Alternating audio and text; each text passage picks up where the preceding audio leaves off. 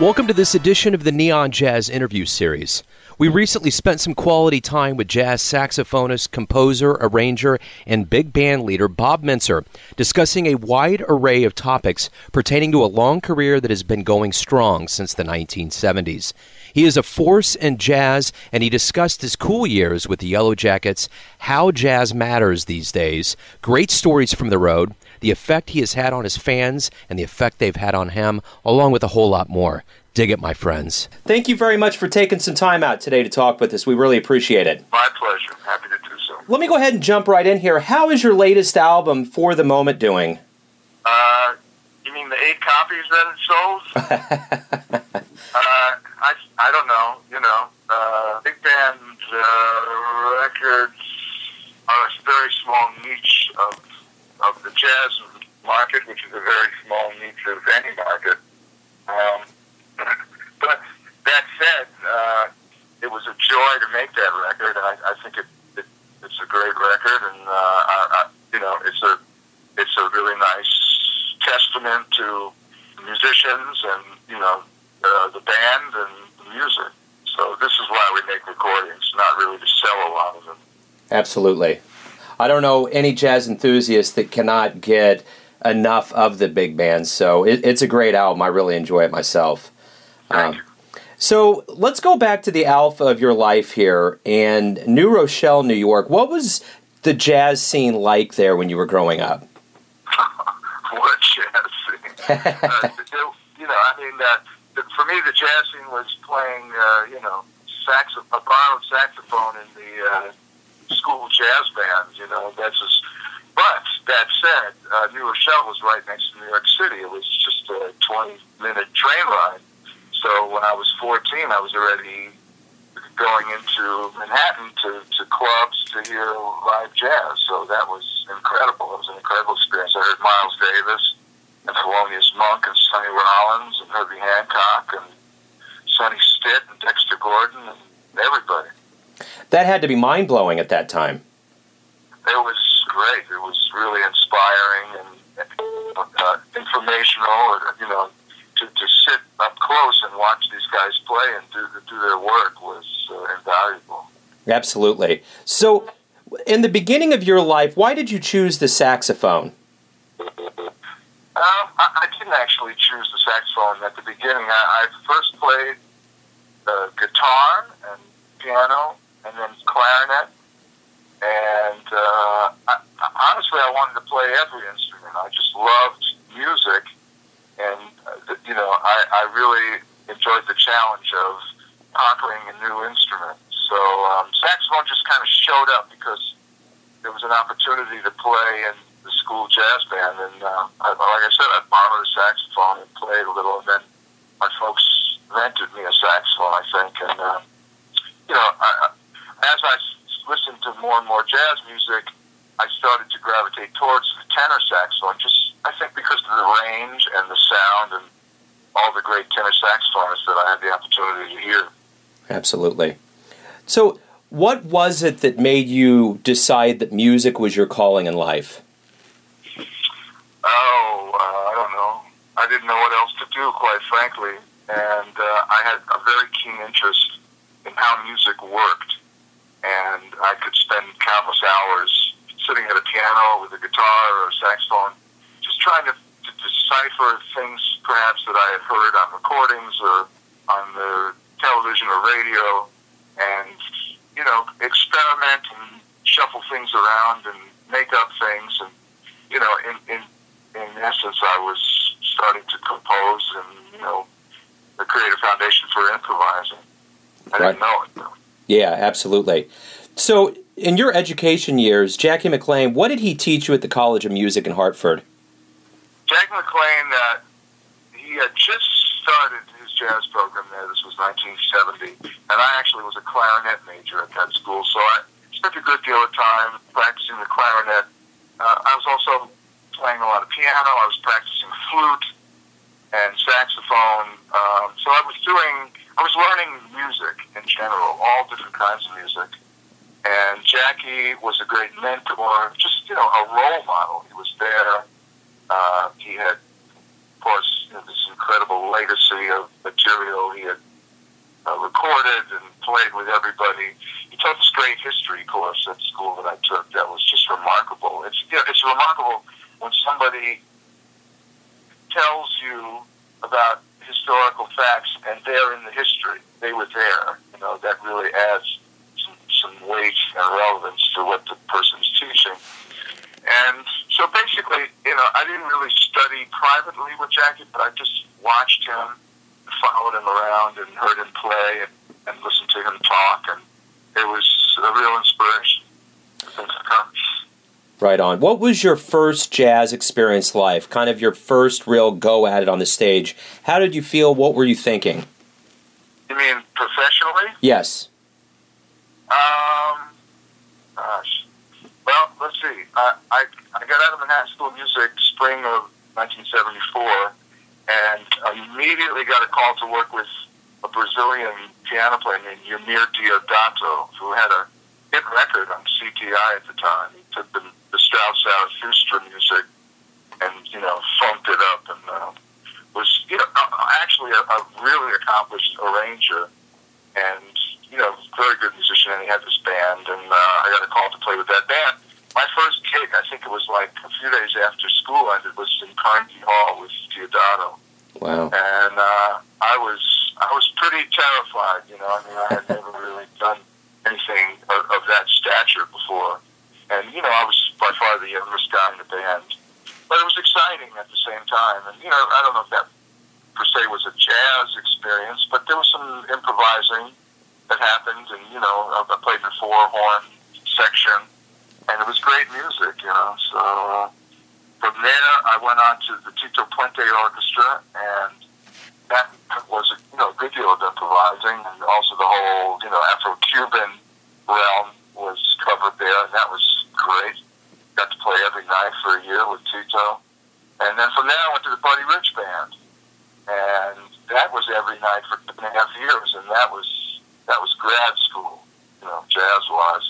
Yeah. Uh, I you know I I, I not only uh, really learned how to play, but I learned how to carry myself as a professional musician, uh, how to travel. I learned how to eventually start arranging for big band on that band, which was just a golden experience. And from there, I went to the Thad Jones Mel Lewis Big Band. That was my doctoral studies.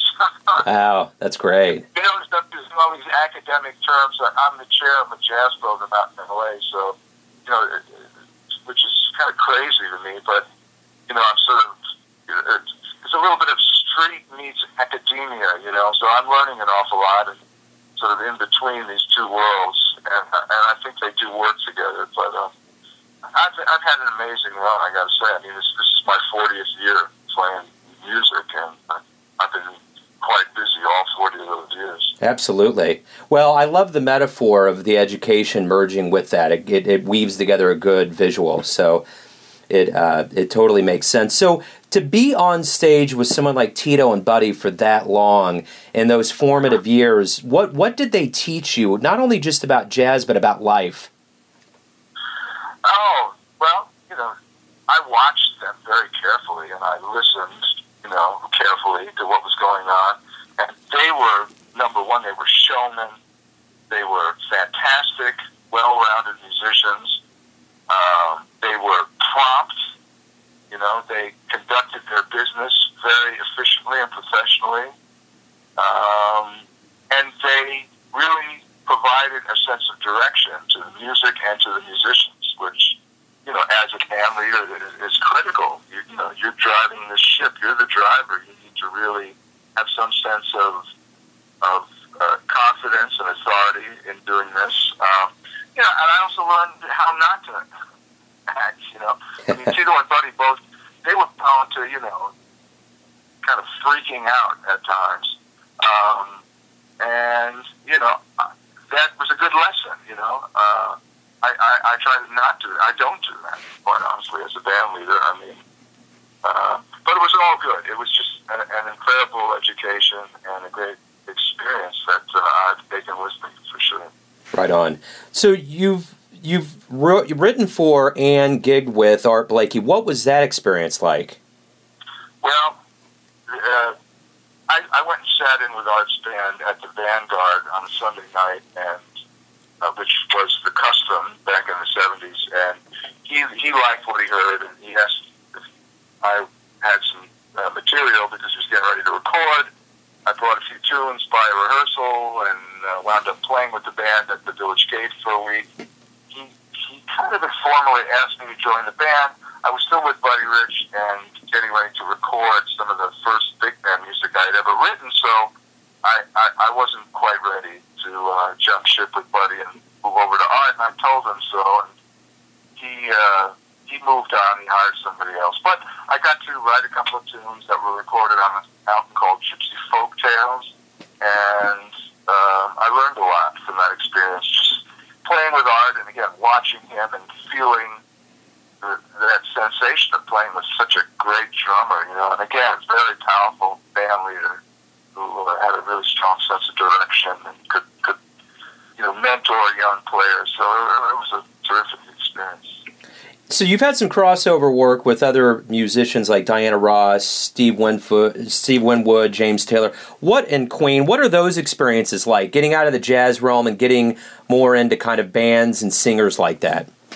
Well, I, was doing some session work in New York in the '80s and into the '90s, and you know during those years, quite a few records were being made, so there was a fair amount of work uh, for, for you know horn players, and uh, and actually started in the '70s with the whole disco movement. You know, there was a lot of sessions, you know, because every disco record had horn sections. Yeah. And um, so, you know, uh, I was a fairly good reader, a fairly adaptable player, a pretty good team player, and had you know classical experience, some R and B experience, jazz experience, and uh, knew some of the people doing this work. You know, as in like Brecker, Dave Sanborn, Randy, you know, Brecker, those guys, and some of the writers and producers. So I started getting called to, to play on records.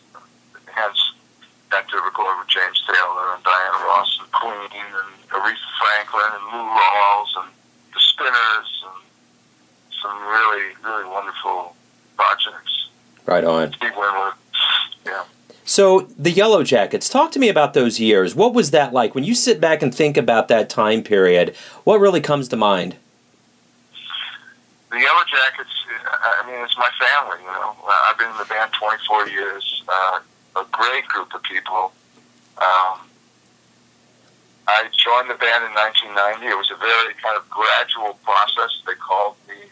I was in New York, you know, fairly busy. I had my own projects going on and doing a bunch of freelance work and writing a lot. And um, they uh, invited me to play on a CD we did called Greenhouse out in LA. And uh, it was just a very uh, inspired experience, very interesting, great guys. And, uh, you know, we started playing some gigs. And after, I think, two or three years, I, I sort of moved from guest status to band partner status and that was 24 years ago. And um, it's just something really great about being in an ensemble, particularly like this one, where there's a, a very high level of empathy and camaraderie and teamwork, and it's just a fantastic conversation every time we get together and play. And um, I, I, I love it. It's, it's you know one of my, if not my most favorite musical experience that I'm involved with. Right on.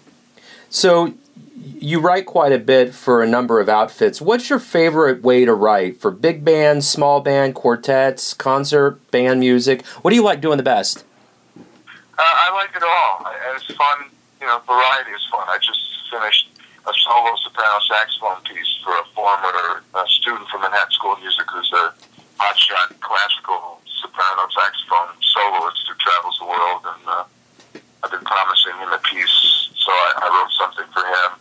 Uh, just finished doing a new big band record of you know arrangements of R and B tunes from the '60s, and that was really fun. Before that, I worked with the WDR in Cologne and did a project called Songs from the '40s with vocalists, and uh, you know some of the great American songbook standards.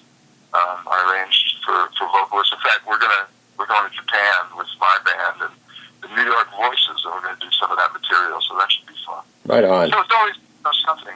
You know, I've done some some orchestral writing, not a lot, but I I like to try to think of ways to incorporate what I do on the saxophone into an orchestral setting. You know, perhaps maybe with a rhythm section and strings and orchestral winds and percussion. There's there's you know a lot of lot of interesting things. I mean, for me, writing primarily is about providing an environment in which I'm I can play or somebody I know can play. Sure. And in fact, I, I think you know Duke Ellington was really the prime example of that approach to writing, where he was able to write for the specific members in his band in, in such a poignant, you know, profound way. He knew what they sounded like, and uh, you know, wrote this very personal, uh, interesting music as a, the result. Absolutely. So, as a teacher at Southern Cal, what do you try to teach your kids? What's what's the thing you want them to really take away from your role as a teacher? Um, I try to try to inspire them. I, you know, I'll give them some information to work on, but basically, what I'm telling them is, this is just the beginning. When you uh, leave school, you you know the, the the hard work begins. You, you really it never ends. I mean, it's it's an ongoing process in terms of uh, learning new information, uh, learning how to integrate it into what you do, um, learning you know how to keep learning basically and grow and keep growing. Um, a, big portion of that is being an instigator. You know, being a composer, an arranger, a producer, uh, a band leader. You know, um, I also try to instill in them the importance of how one carries oneself in terms of being successful in anything they do. You know, if somebody has a positive attitude, uh, you know, is is a member of the team, um, is is empathetic, is punctual, is, you know, focused and organized. All those things play a huge role in whether you get called back again and how much you get called to begin with. Absolutely. What's the greatest thing about waking up every day? Um, for me, the greatest thing is number one, I get to I get to play music. I get to try new things. I you know I get to let my mind run wild and dream up sort of new situations and new ideas. And it really spills over into life in general. I, you know, I get to try things. I get to try different ways to eat, different ways to take care of myself, different ways to experience the world. Um, I'm always curious to see what's happening in the world, and you know, try to sort of figure out how to respond to it, how to interact with it, and uh, and to be okay in the world, and really be the best person I can be. And that's that's but that's a lot. That's you know that's incredible. Um, you know, I think a big part of you know what what people aspire to do is to to replace whatever negativity might be there with some level of positive thinking and you know just this optimistic outlook where yes things are challenging in life but we move through them and you know it could be sort of a joyous thing to get through a challenge uh, rather than you know a big downer. So it's a lot, lot, lot to do every day, and a lot to be thankful for. And, you know, I, I, I generally uh, when I get up, I, I, I try to remember all that and you know, start my day. Well said. Well said. So, of all the folks you performed with, we've went through Tito and Buddy and Thad and Art Blakey and Bobby McFerrin and all these folks. Who is it that you still want to perform with that you have not performed with? Oh man, I don't know. A lot of them have passed away. Um, I, I just played with Herbie Hancock back in August. That was somebody I really wanted to play with. I had, you know, been on some recordings that he was on, but we hadn't really played in a live setting before. Um, so that was, you know, that was one down that I had always aspired to play with. Um, you know, I've played with a lot of great people, and um, I'm, I'm okay. right on. I mean, which is not to say there are other people I might wind up playing with one day. Um, off the top of my head, I can't really think of who that might be, but um, you know, I'm playing with the people I always wanted to play with, and I, uh, I, I maybe didn't even know I wanted to play with them. But I mean, playing with the Yellowjackets three to four months out of the year, it, it just doesn't get much better than that. You know? Yeah, absolutely. Playing, uh, when I when I put a big band project together, you know, playing with Peter Erskine or John Riley or Will Kennedy, who played on the last this last R and B thing, and you know, great piano players like Phil Markowitz or Russ Ferrante. Um, they they may, may not be the most famous musicians out there, but but to me, they're the best. Yeah. And particularly for what I do, and so I feel very fortunate to uh, be playing with the best people I, I could possibly be playing with. Right on. So your your base is the fans that you entertain, whether you meet them in person or uh, you know they listen to your music. What is the nicest thing that any of those fans have ever said to you?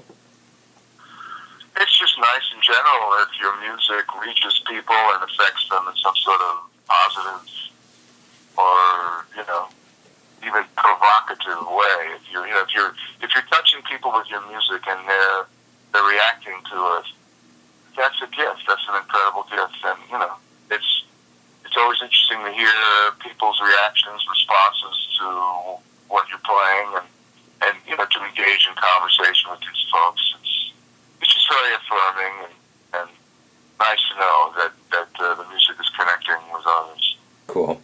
So, of all the albums you've been a part of, from Apocalypse to Departure to Gently, all the way down the line, is there a particular album you think, man, that was that was something else? Like, there, it really jumps out in your mind. Not really. I mean, I, I I'm proud of all of them.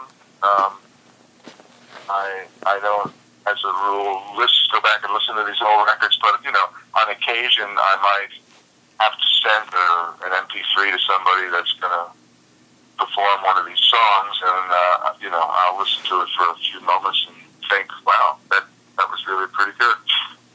But uh, you know, um, and that's not to say I don't hear things that I would do differently today. Uh, you know, I think we're very hypercritical, and uh, you know, to be a, a, a really great musician, one must pay a good deal of attention to detail. So, you know, you hear all the nuance and all the little flaws in your playing when you listen to it. At least I do. Yeah. And I, I, I generally think, oh, man, I, you know, I could have done that a little better or a little differently. Yeah. Uh, but, you know, the other part of it is we, I think it's important that we are accepting of what we do. You know, I mean, if I listen to a record I did back in the 70s, that was me back then. And I accept that. And, you know, if I listen to stuff I did last week, that's now. And I accept that as well. And, uh, you know, I'm going to keep working on it, hopefully keep growing. Right on. So, do you have a really good jazz story that's safe to play on radio? A good jazz story. Yeah. Uh, I have thousands, but uh, let's see. On radio. Well, um, I don't know. Uh, you know, there's so many Buddy Rich stories. I mean, he was such a character. He was just hilarious at times. uh, he he he had a great sense of humor. You know, it was certainly you know from the Don Rickles school where you would get up in your face and it, could, it was somewhat abrasive, but it was also very clever and he was very smart. He had a photographic memory. He didn't read music, so he would memorize a, a, a new piece of music immediately, and Wow. you know, just play through it once, and then he'd know it forever. He knew every rhythm, every bit of information about the form, about the whole thing, the arrangement. He was just so musically astute that he could do all these things. And uh, anyway, you know, just a couple of couple of little moments. We, uh, I remember uh, we playing in a club, and this, uh, this woman was. And we were in New York, and this woman was heckling Buddy. And, uh, this tap dancer, Baby Lawrence, was in the audience, and this woman was had this sort of "Buddy, let Baby Lawrence tap dance. Come on, let him get up and tap dance." Buddy, without a moment's hesitation, looked over at her and said, uh, uh, "Why don't you stick out your tongue and let him dance on that?" And then another, you know, there was another another incident where uh, we were playing in somewhere in a club, and there was some guy sitting right in front. He had his feet up, you know, on the stage, Yeah. which is, you know, a bit slovenly, if you ask me. Yeah. So it's not terribly respectful. So, but he was standing right there, you know, on the microphone talking to the audience. And uh, in the middle of the sentence, he looked down at the guy and said, "Excuse me, are you in my band?" And the guy looked at him, and I don't know if he said anything. He said, "Get your damn feet off my stage." That's great. That's awesome. So let me let me ask you this: Has jazz made the world a better place? I think so. Yeah, I think I think jazz and music in general makes the world a better place. It's uh, it's it can be joyous. It can be kind of a connective tissue between cultures. I mean, uh, point I travel the world frequently. I play with people that don't even speak English, and we have this common language. You have this effect on people that inspires them, makes them feel good, or makes them forget their troubles Sure. short period of time. So yes, absolutely. Right on. Let me let me ask you this: Have you ever been to Kansas City to play? Oh yeah, numerous times. We used to play at the Jack, the, the Emporium. Uh, the Yellowjackets played there for twenty years. Wow. You know that Emporium? Yeah, the Grand Emporium. Grand Emporium, right, right. Great place. We played, the, we played the KC Jazz Festival numerous times as well. Right on. Um, what's left to accomplish for you? You have a legendary career spanning 40 years. So many things have happened. What is left for you to accomplish? Well, I, I, I want to keep doing what I'm doing. I want to uh, help people. I want to, you know, show people things. I want to be supportive of people. I want to be the best person I can be. I want to, you know, be of service to other people. You know, help them any way I can. Um, I want to use my prominence in some sort of positive light where you know I can impart uh, positive messages that that perhaps help young people or you know help the world in some kind of way. I mean, you know, we need to we need to pitch in and help one another. So that's that's a big part of of what I do. You know, and and I want to you know keep learning, keep expanding and growing, and so that you know when I get to the uh, final chapter, you know, I can look back and go, man. I- I've had a nice little run here, and it's all good. Bob, hey, it was a huge pleasure to talk with you. I love your music, and thanks again for your time. Thanks, Joe, and all the best to you, and good luck with all your endeavors, and uh, hopefully you'll run into you one of these days. I'd love to, man. Take it easy. Bye bye. Thanks for listening and tuning into a special Neon Jazz interview session where we give you a bit of insight into the legends that have given us all that jazz. And thanks to the great Bob Mintzer for his honesty and time. If you want to hear more interviews, go to Famous Interviews with Joe Dimino on the iTunes Store or visit the neonjazz.blogspot.com for all things neon jazz. Until next time, enjoy the music, my friends. Neon Jazz.